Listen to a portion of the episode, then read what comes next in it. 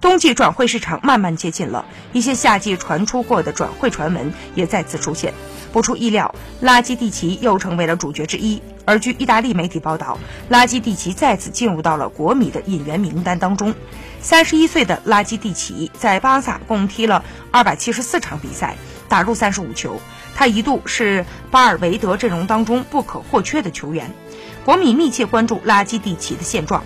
他们将这位克罗地亚中场送上了一份新的报价，价格为三千万欧元。不过，意大利媒体也指出，如果价格达不到五千万欧元，那巴萨是不会放人的。也就是说，国米要想买到拉基蒂奇，还需要与巴萨讨价还价。不过，依然有俱乐部对拉基蒂奇感兴趣，除了国米、尤文图斯，还有 AC 米兰、大巴黎、托特纳姆热刺和曼联。拉基蒂奇何去何从，值得关注。